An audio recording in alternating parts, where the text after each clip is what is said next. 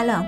شما به پادکست مزه گوش می‌دید جایی که قراره توی هر اپیزودش از یه خوراکی خوشمزه صحبت بشه.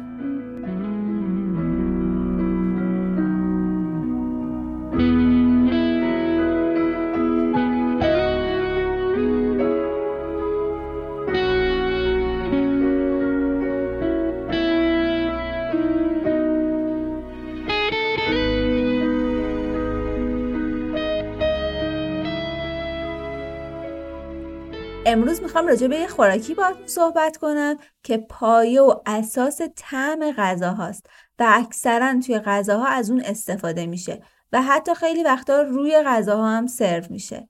اگه گفتین چیه؟ سس. اگه بخوایم یه تعریف دقیقی از سس داشته باشیم می‌تونیم بگیم یه چیز مایع یا نیمه جامده که یا روی غذاها سرو میشه یا توی پخت و پز غذاها در واقع چاشنی اصلی غذاها همین سس ها هستن که طعم شیرین و شور رو بهشون میدن.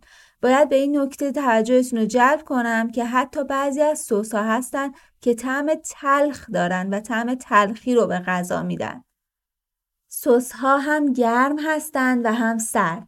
سرد مثل سس مایونز و گرم مثل سس آلفردو که توی پاستای آلفردو استفاده میشه. به خاطر تنوع ادویه ها و چاشنی هایی که توی دنیا وجود داره سس ها هم طعم های مختلفی دارن و میشه گفت بی نهایت سس داریم و نمی‌تونیم تعداد سس ها رو به طور واضح بشمریم و بگیم مثلا هزار نوع سس داریم. چون هر منطقه چاشنی های مخصوص به خودش رو توی سس ها اضافه می‌کنه و یک سس جدیدی خلق می‌کنه. ولی در کل پنج تا سس مادر داریم که base و پایه همه سس های دیگه هستن. بذارید با این پنج تا سس آشناتون کنم. سس گوجه فرنگی، سس بشامل، ولوتی، اسپنیول و هولندیز. این پنج تا سس همشون فرانسوی هستن و برای طعم‌دار کردن گوشت، سبزیجات، ماهی و حتی روی غذاها هم سرو میشن. هزار تا سس مختلف فرانسوی وجود داره که base اصلیشون همین پنج تا سس مادر هستن. این سس های مادر رو یه سرآشپزی به اسم آقای اسکوفیه توی دهه 1810 تا 1820 طراحی کردش و این اسم ها رو روشون گذاشت. سس بشامل همون سسیه که توی لازانیا ازش استفاده می‌کنیم و من یادمه که توی کتابای ایرانی مثل کتاب روزا منتظمی تو کتاب آشپزیا به عنوان سس سفید ازش اسم می بردن و من که تو بچگی هم این دستور رو میخوندم می‌گفتم که مثلا سس سفید حتما سس مایونز منظورشونه. و وقتی که می‌گفتن لای لازانیا مثلا سس مایونز بزنید واسه من عجیب بود. و حس می‌کردم که اصلا خوشمزه نباید بشه. برای همین قسمت سس سفید رو حذف می‌کردم. در صورتی که بعدها فهمیدم که این سس سفید همون سس بشامله که یه طعم خیلی خوبی به لازانیا و حتی توی غذاهای دیگه پاستاها میده که این طعم در واقع مکمل طعم ورقه های لازانیا و اون سس گوشته. یعنی اصلا لازانیایی که سس بشامل نداشته باشه میشه گفتش که اون خوشمزگی که لازمه رو نداره. این سس از آرد و شیر و کره درست میشه و یه طعم مطبوعی داره و غلظتش مثل فرنیه. سس ولوت هم مثل همون سس بشامله ولی تنها فرقی که داره اینه که به جای شیر توش از آب مرغ و آب گوشت استفاده میشه. و اون رنگ کرم رنگ رو دیگه نداره یه رنگ شفافی داره. سس اسپانیول از آب گوشت و گوجه فرنگی و سبزیجات درست میشه که این سبزیجات و گوجه فرنگی توی آب گوشت میکس میشن و پخته میشن و به غلظتی می‌رسن. و رنگش رنگ قهوه‌ایه که علت اصلی این رنگ اون آب گوشت و عصاره گوشتیه که پخته میشه. سس هلندز یه سسی مثل مایونزه با این تفاوت که خامه تره و طعم ترش تری داره که توش از کره، آب لیمو و زرده تخم مرغ استفاده میشه. سس گوجه فرنگی هم که از معروف ترین سس از گوجه فرنگی، سیر، پیاز و فلفل دلمه و یه سری ادویه دیگه درست میشه که این سس پایه معروفترین سس ها مثل سس مارینارا و سس کچاپه سس کچاپ فکر کنم جز معدود سساییه که اکثر آدما چه پیر چه جوون دوستش دارن. من حتی توی دوروبرم یه سری آدم هستن که حتی روی پاستای آلفردو که خب سس اصلیش سس آلفردوه کچاپ میریزن و می‌خورن. Susmaz gönlümün yarası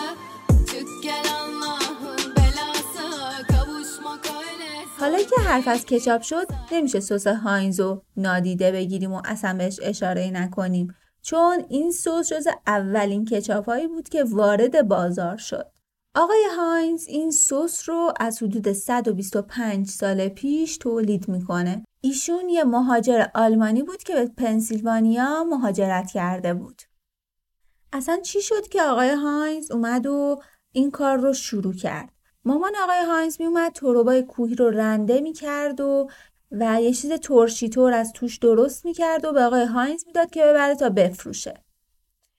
آقای دید که مردم اینو نمی‌خرن و دلیل نخریدنشون اینه که اعتماد ندارن که این چقدر تازه است.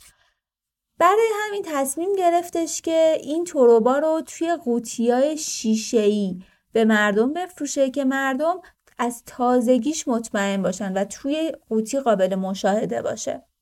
این کار رو که کرد نه تنها که همه تربای کوهیشون فروش می‌رفت بلکه مردم میومدن و ازش درخواست می‌کردن که بیشتر بیاره و بیشتر بخرن ازش به خاطر همین محصولاتش رو کم کم اومدش رو اضافه کرد و یکی از این محصولات سس catsup بود این سس یه سس چینی بودش که از گوجه فرنگی و سیر و یه سری ادویه درست می‌شد این سسا رو هم توی قوطیا میذاشت و میفروخت. یک کتابی هست به اسم تاریخ کچاپ که آقای اندرو ماسیچ اگه اسمشو درست تلفظ کنم توی این کتاب گفته که آقای هاینز این سس کچاپ رو تولید نکرد. چون که این یه سس چینی بوده که یه کمی دستوراتش رو تغییر داده و این سس درست شده.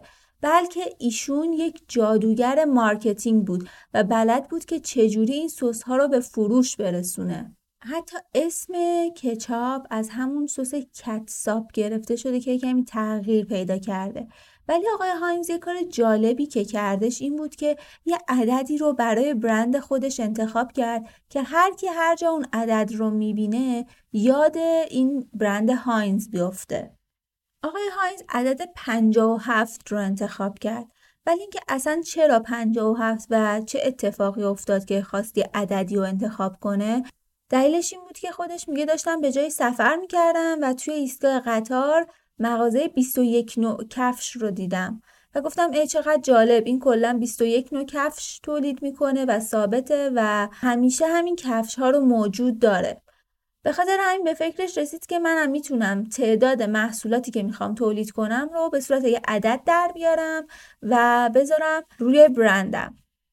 اون عدد 57 رو انتخاب کرد ولی حالا چرا 57 خودش میگه که عدد 5 عدد شانس من بود و می‌خواستم یه عددی در کنارش باشه. بین عدد 3 و 9 مردد بود و هی داشتش به نوشتارش و آوا و ایناش دقت می‌کرد ولی یهو به این نتیجه رسید که عدد هفت اصولا برای مردم عدد شانسه و عددیه که به چشمشون آشناس به عنوان یه چیز خوششانسی بهش نگاه می‌کنن برای همین اومد و عدد 57 رو انتخاب کرد و شعارش هم این بود که ما 57 محصول رو تولید می‌کنیم. در صورتی که اون موقع اصلا 57 محصول هنوز تولید نشده بود. فقط به خاطر اینکه به شعارش برسه اومد و 57 تا محصول مختلف رو تولید کرد. البته قبلتر از این که بیاد و این شعار رو بگه محصولش رو به جاهای مختلف معرفی کرده بود. از اونجایی که ایشون مامانش آلمانی بود و خودش هم تا حدودی می‌تونست آلمانی صحبت کنه اولین جایی که محصولش رو برد و معرفی کرد همون آلمان بود و بعد از اونجا به قاهره و مصر هم رفتش. کاری که شرکت هاینز کرده اینه که هر روز دنبال یه محصول جدیدیه. شرکت هاینز علاوه بر این که طعم سس ها مثلا سس چیلی و یا سس باربیکیو و طعم های دیگه اومدش و به سساش اضافه کرد رنگ سسا هم واسش مهم بود و همین کار باعث شدش که 70 درصد بازار سسای کچاپ به سس هاینز تعلق پیدا کنه. همین الان توی سوپرمارکت ها مردم می‌تونن بین سس قرمز و سس سبز گوجه فرنگی کچاپ یه رنگ رو انتخاب کنن و با خودشون بیارن خونه. و جالبه که رنگ سبز چجوری انتخاب شد.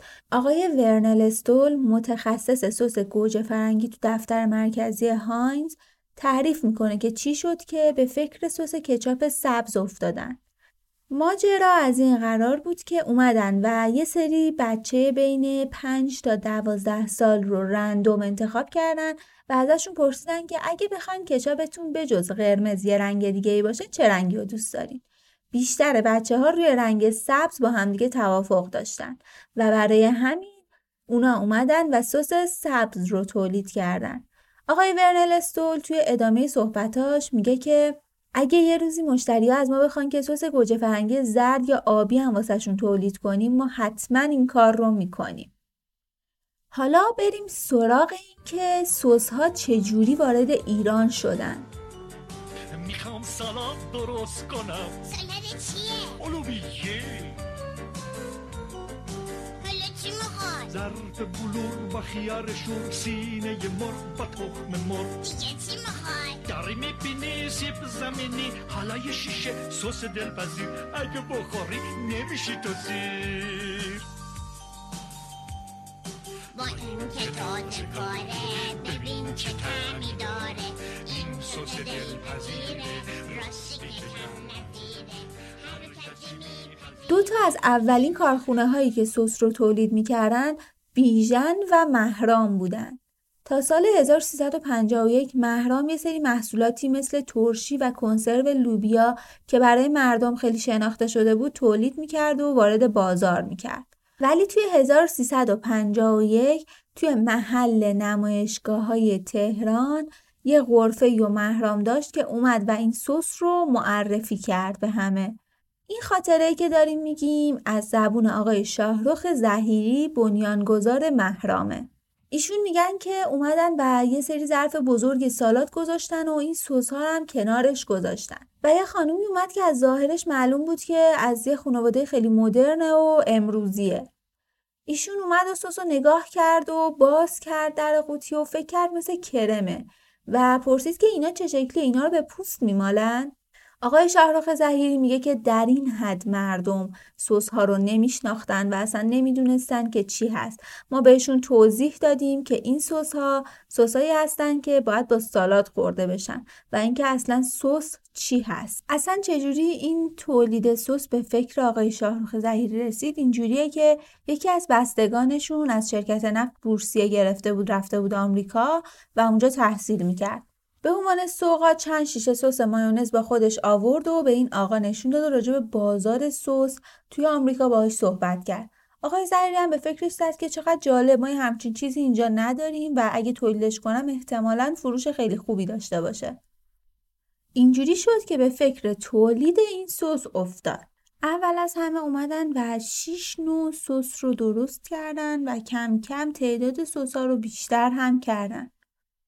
سسایی که درست کردن سس روسی، سس ایتالیایی، کچاپ، مایونز، سس فرانسوی و یه سسی بود که اسمش گذاشته بودن سس سالاد که همون مایونز بود که با یه سری ادویه و آب لیمو مخلوط کرده بودن و اول از همه اون سس بود که فروش بیشتری داشت و مورد توجه قرار گرفت. اوایل این سسا فقط توی تهران پخش می‌شد ولی کم کم که اسم سس و اینا به شهرستان هم رسید متقاضی توی شهرستان زیاد شد البته قبل تر از سس مهرام سس بیژن هم تولید می شد. آقای بیژن مهاجری توی زیرزمین خونه خودش این سسا رو تولید می کرد و به یه سری از رستورانا می فروخت.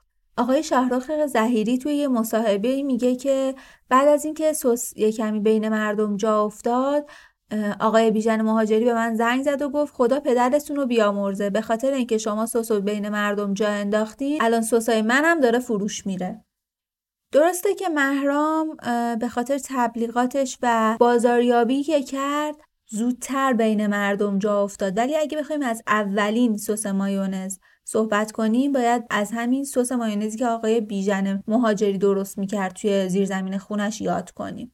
بعد از انقلاب تا یکی دو سال کارخونه محرام دچار مشکل بود و نمی‌تونست محصول زیادی تولید کنه. چرا که می‌گفتن سس یک کالای تجملاتی و تاقوتی حساب میشه و سعی داشتن که کارخونه رو ببندن ولی با تمام تلاشاشون محرام تمام توانش رو گذاشت که محصولات بیشتری تولید کنه و کارخونه بسته نشه چیزی که همه ایرانیا می‌شناسن سس خرسیه. اگه بخوایم از طراحی این خرسی صحبت کنیم باید برگردیم به شرکت داچ گولدز که اصل تولید می‌کرد و به فکر این بود که چه شکلی این اصلا بیشتر فروش بره.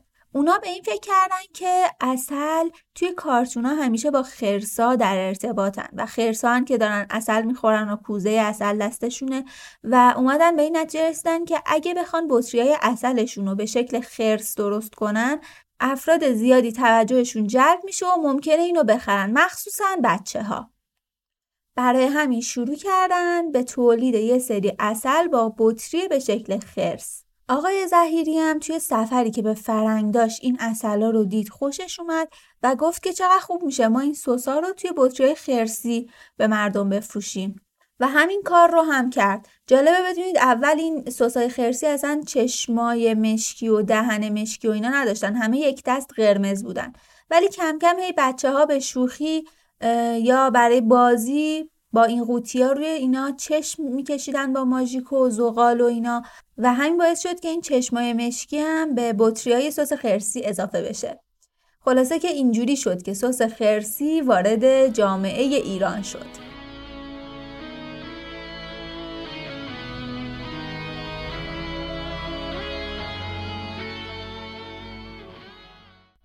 امیدوارم از این قسمت لذت برده باشین و خوشتون بیاد. خوشحال میشم که نظراتتون رو به من بگید اگه انتقاد و پیشنهادی دارین با من در میون بذارید.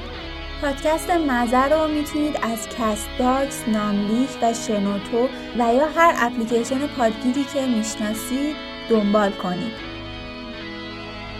خوشحال میشم اگه دوست داشتین ما رو به دوستاتون هم معرفی کنید. تا قسمت بعدی خدا نگهدار.